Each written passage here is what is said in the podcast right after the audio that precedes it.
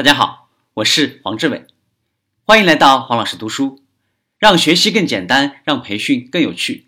我们继续分享联盟，收听我们的节目或者阅读我们的文字版本，将帮您节约百分之九十的时间，收获原书百分之一百五十的价值。执行转变期计划，打造转变期框架的策略与技巧。执行有高度一致性的转变期计划，意味着不再生搬硬套、言之无物、行之无效的模板式业绩考核。相反，你需要进行坦诚、开放、严谨的对话。管理者和员工就共同的目标和现实来达成明确协议。执行转变期计划的步骤包括：一、开始对话，确定目标。每位员工入职后都会进入轮转期或者转变期。你应该在雇佣的过程中确定员工的最初任期计划，起码在情况不太确定、无法敲定任期计划细节的情况下展开对话。你应该确定雇主和员工互赢的最低承诺。你还应该知道转变期员工在续约前会如何推动公司发展。为了制定任期计划，你和你的员工需要回答下列问题：任期的整体目标是什么？你与员工制定的任期计划应该有明确、详细、具体的任期目标。成功的任期将给公司带来什么？成功的任期的任务目标将为公司创造定量目标业绩或者定性目标业绩。成功的任期将给员工带来什么？一段成功的任期应该对员工和公司都有助推作用。二、定期检查以交流反馈。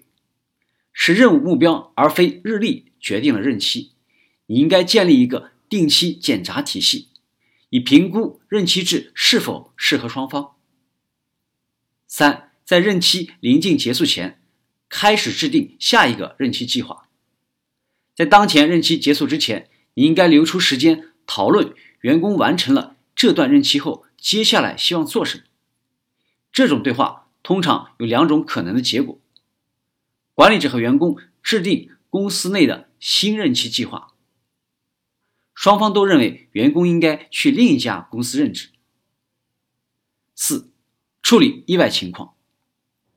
当任期中途发生变化时，任期计划不是合同，这种法律形式是自由人制度和交易式思考方式的显著标志。联盟是道德上的，不是法律上的。任期计划是一种非正式协议，它尊重这种重要的关系。任期计划的目标是通过诚实交流建立信任，在资源基础上建立长期关系，而不是将员工禁锢在他们不喜欢的职位上，或者让低效员工拖累公司。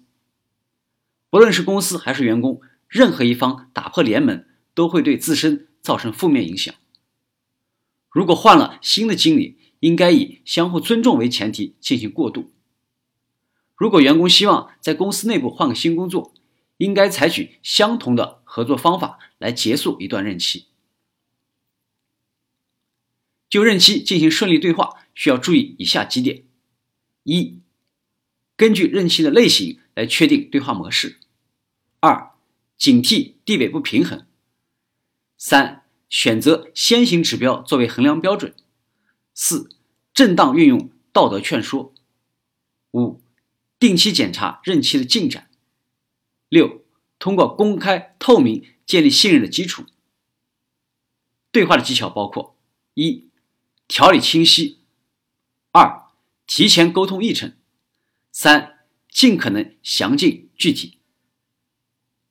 今天的分享就是这样，请关注我们的微信号“黄老师读书”。每周您都将收到黄老师读书的文字版本以及其他精彩内容，让您花更少的时间收获更大的价值。谢谢。